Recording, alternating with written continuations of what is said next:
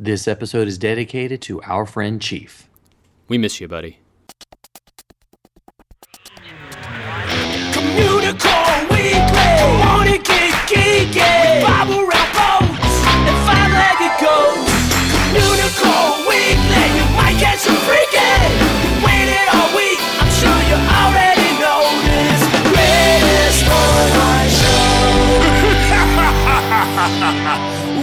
Welcome to season three.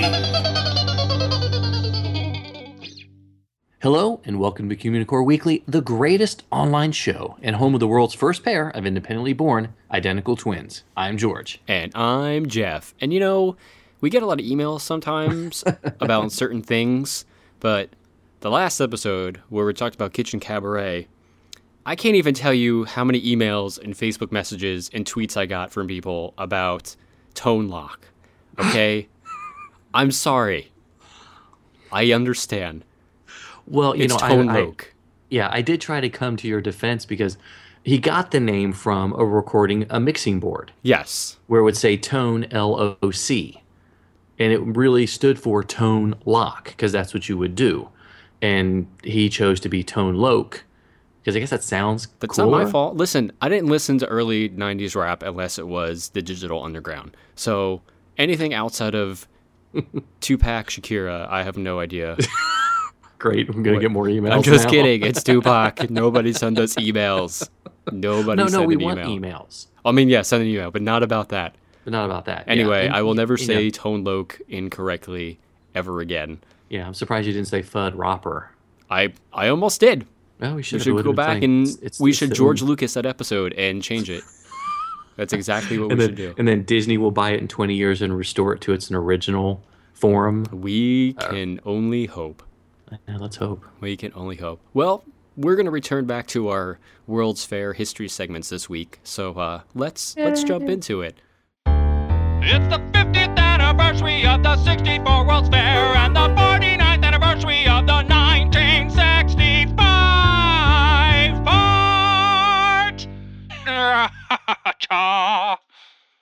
So as we're traveling back to look at the 1964-65 New York's World's Fair, I feel like there is a lot of information out there for a lot of the Disney pavilions, such as you know, It's a Small World, and for uh, Progress Land, and uh, you know, Carousel of Progress as it's known today, and even Great Moments of Mr. Lincoln, because those are three attractions that still exist uh, today in Disney theme parks.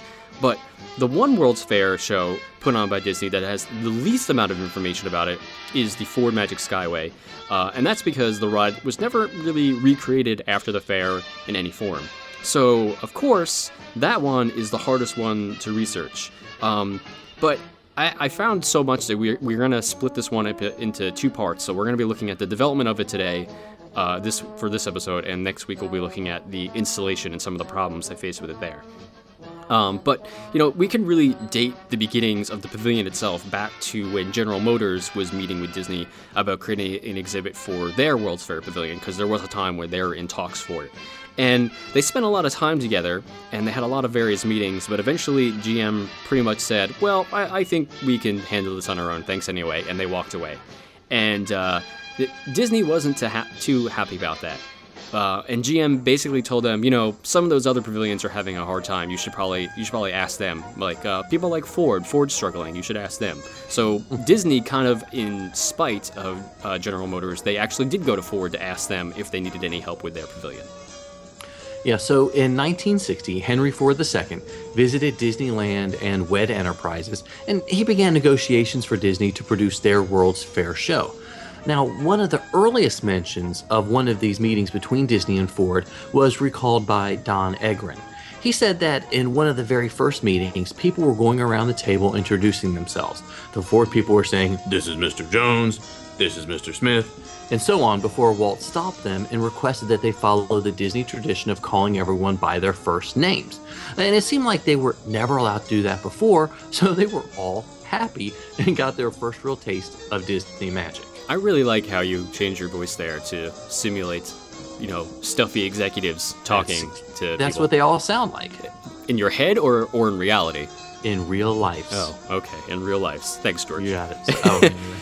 So after all the contracts were signed and negotiations were done that Disney and Ford were going to work together, uh, of course, with a clause in it that all Disney employees would fly first class as per Walt's request, um, Ford sent uh, the Imagineers John Hench, Don Edgren, Vic Green, and Marty Sklar all around the country to visit the different aspects of the Ford company.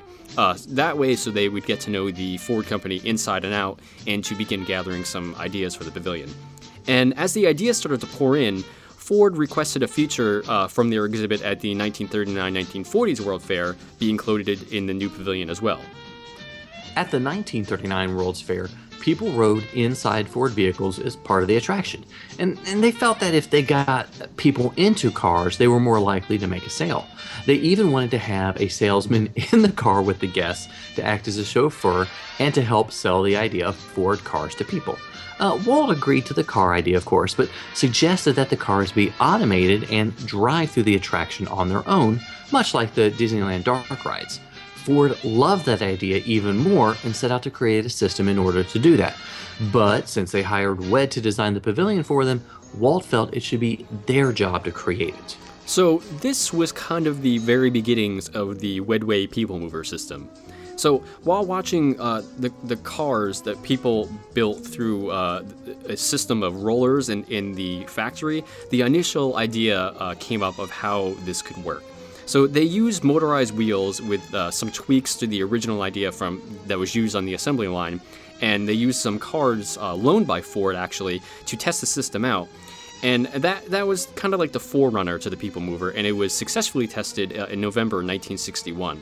And it kind of works so well that it was determined that they can actually run two tracks next to each other in order to uh, increase the capacity for the entire attraction. With the ride system in place, uh, ideas for the actual attraction itself started to come up. One idea that John Hench, Herb Ryman, and Dick Irvine came up with was the Symphony of America. The ride was to take its guests through major attractions of the United States, the national parks, the Everglades, and so on. Concept art was drawn up and a major presentation was prepared for Ford. At the end of the presentation, Henry Ford II said, "Uh, Don't you know you see the USA in a Chevrolet? Which, of course, was the popular slogan for the, at the time for Chevy. So that idea was quickly declined. So even though they were a little bit discouraged, the Imagineers went right back to the drawing board and they came up with a new idea. And they figured the people at Ford kind of wanted something bigger and better than a trip through America. So instead, they came up with an idea for a trip through time itself. Now, the new I his- almost made the noise what the TARDIS noise? that, no, our Communicore Weekly patented time travel Oh, noise. oh, I understand. I see what you almost did there, but you didn't. Way yes, to go! r- restraint. Thank you, thank you for showing restraint. And now that I just interrupted you, we gotta figure out where you were. So yes, traveling through time itself. So the the new historical journey would begin in the prehistoric era, and it would progress through the dawn of man, and then onto the discovery of fire, and then the invention of the wheel. And the idea itself was approved, and work set out for it right away. And so, you know, the concept sketches soon gave way to scale models, which soon moved on to the actual production of the scenes themselves. However, WED at the time had to be really, really careful because one of the contract stipulations with Ford was that absolute secrecy needed to be maintained. Um, so extra locks were added onto the building, and fire marshals were even diverted away from the area where they were working on the show, uh, just to keep it secret because they didn't want any people from General Motors or any other car companies that had pavilions to steal their ideas. well, thank goodness the pavilion did not catch on fire. No, that would have been bad. Would have been bad. Okay. So while this was going on, things were getting awfully crowded in the shop due to all the products being worked on. And because of this, Walt insisted that they needed to have more room.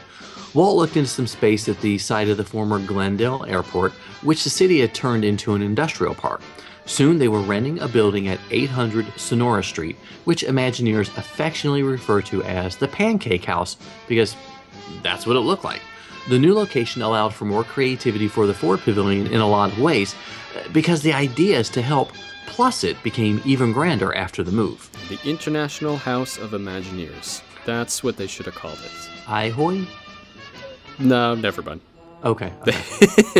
No, a- as they were working, there were a lot of ideas that the Imagineers came up with that would have been really amazing, but they were quickly killed by Ford. Um, one of the ideas that Walt himself actually came up with was to have this kind of grand and majestic waterfall on the outside of the pavilion, and he wanted to cascade down the sides and onto uh, the big glass tunnels that Ford cars would be traveling through to get into the attraction itself. And, you know, even after Ford declined that idea the first time around, Walt kind of decided to continue working on it in secret just in case they came around to the idea. Um, however, the budget to include that was kind of out of control, and there was a lot of water restrictions in New York City at the time, so that idea unfortunately never came to be. And then they had another idea, was to have a kind of assembly line visible to the guests while they were waiting in the queue, and have all these car parts that were being passed along. And the car parts would eventually come together in the loading area to kind of give the illusion that the ride vehicles were just fresh off the assembly line. But again, because of budget, that idea was kind of uh, put to the wayside also. What's that classic Imagineering Marty Sklar line that a good idea is never thrown away It's always it's just put on the shelf and and recycled later? Yep. Okay, that, that, that's all I'll say. Nothing else. Okay. Well, another grand idea was that uh, was what to show after the invention of the wheel. Concepts were drawn up to show vignettes of America at the turn of the century, and then during the Roaring Twenties, and then onto the future, out into space, with Venus being a destination for the citizens of the universe. Even in just short segments, this idea appeared to be too large of a task, so it was shelved in favor of an easier idea.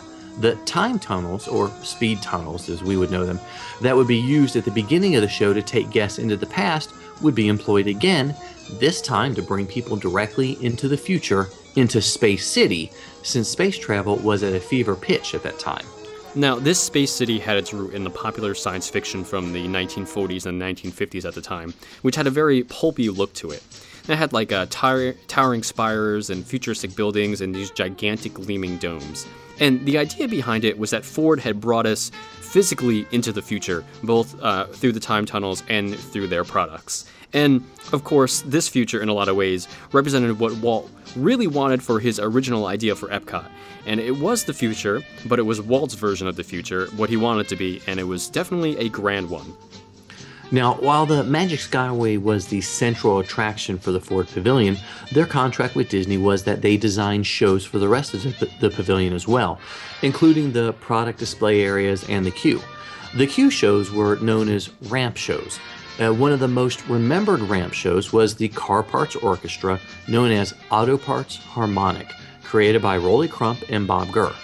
Walt wanted an orchestra, and that was all the direction that Crump received. So, along with Gurr, the two of them went through a car parts catalog, finding parts that resembled bits of instruments, and created a 13 piece orchestra that would play on its own and entertain the crowd.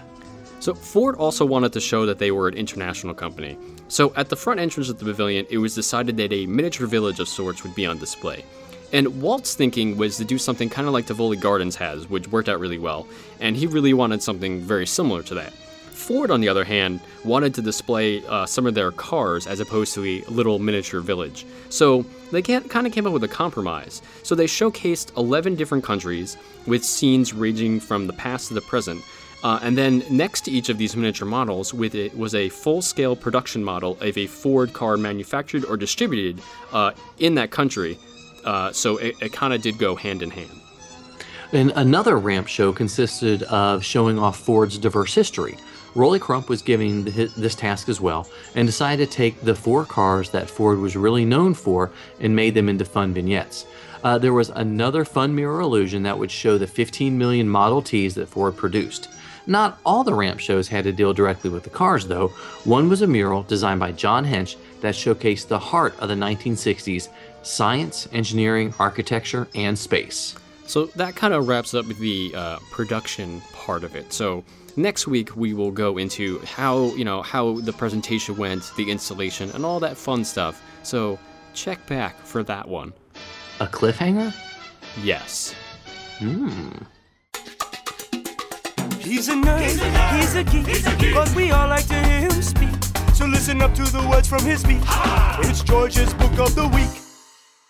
This week's book is Deep Blue by Jennifer Donnelly. Deep Blue Okay, Sea. s- Yes, yes. It's the it's all about Nemo and fi- no, no, of course not. This is not about the uh, giant chess playing computer or that lost little clownfish. And honestly, uh, Or the Samuel L. Jackson movie. Was that called Deep Blue? Deep Blue Sea. Oh, that's right. I thought you were talking about like the great. Never mind. No, no, no. Deep Blue No, Sea. the the little Nemo song, the Finding Nemo song. Somewhere beyond the sea. No, never mind. I'm very confused. that that show at the half day park. the Big Blue World. That's it. That's it. You're the worst. It was terrible. I You're know the it was going really bad for Chuck. Anyway, so this is an interesting young adult release from Disney, and you know I'm not sure if I would have enjoyed a book about a chess playing computer anymore, but we won't get into that right now. Um, this is something that Disney's working on, and they're hoping that it's going to uh, not a direct quote, but they're hoping it's going to ignite the teen world on fire. But we'll see. Good thing So- it takes place underwater Uh, then. huh? exactly, so it'll be okay. So That now, was the worst. I'm so uh, sorry. it's yeah, we're we're over two right now. Um, I, I did accept a review copy of the first book in what's called the Waterfire Saga.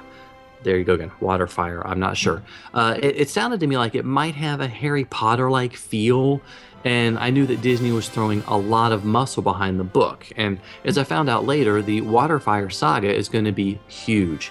Uh, a multifaceted publishing venture that will have four books, several graphic novels, and a few other surprises. So this is something that you know might be turned into a movie or something else, maybe even a Lego video game. Huh? Ah, who knows? Okay. Well, the premise behind Deep Blue is not your normal dystopian fiction that you get with a lot of teen literature today, like Divergent or The Hunger Games. And it, it really seemed to skew more towards the younger teen audience. Uh, After finishing it, I would really feel comfortable recommending this title to tweens that were making their first jump into the world of young adult fiction. And most of the central themes really fall around friendships, family, and, and first love. Ah, you know. And obviously, not my regular type of reading, but I was willing to give it a try. Okay, so first up, there is a 12 page dictionary of terms that really, really, really should have been in the front of the book and not in the last few pages.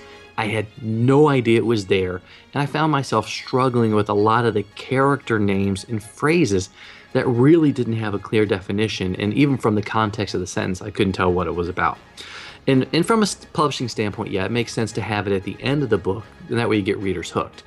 But it's, you know, Disney has created a new universe, and it's not really a very simple universe. We were introduced to Seraphina, who is a young Merle, which is mermaid girl. The dude uh, from The Walking Dead. That's it, yeah. I guess I don't watch I am so confused by this review right now. I know, I know. Um, it, so Seraphina is about to go through a series of trials to see if she is the next in line to rule rule the Merfolk Kingdom, and it's a it's a pretty convoluted story that's introduced quickly with a little room, barely any room to breathe. There are a few tenants that are set up. David uh, Tennant. I'm gonna stop. I I, knew swear. that was coming. I'm totally gonna stop now. I changed my words, but so they have a few rules that are set up that include the ability to cast spells by singing, and of course there are a few different ruling families that try to coexist.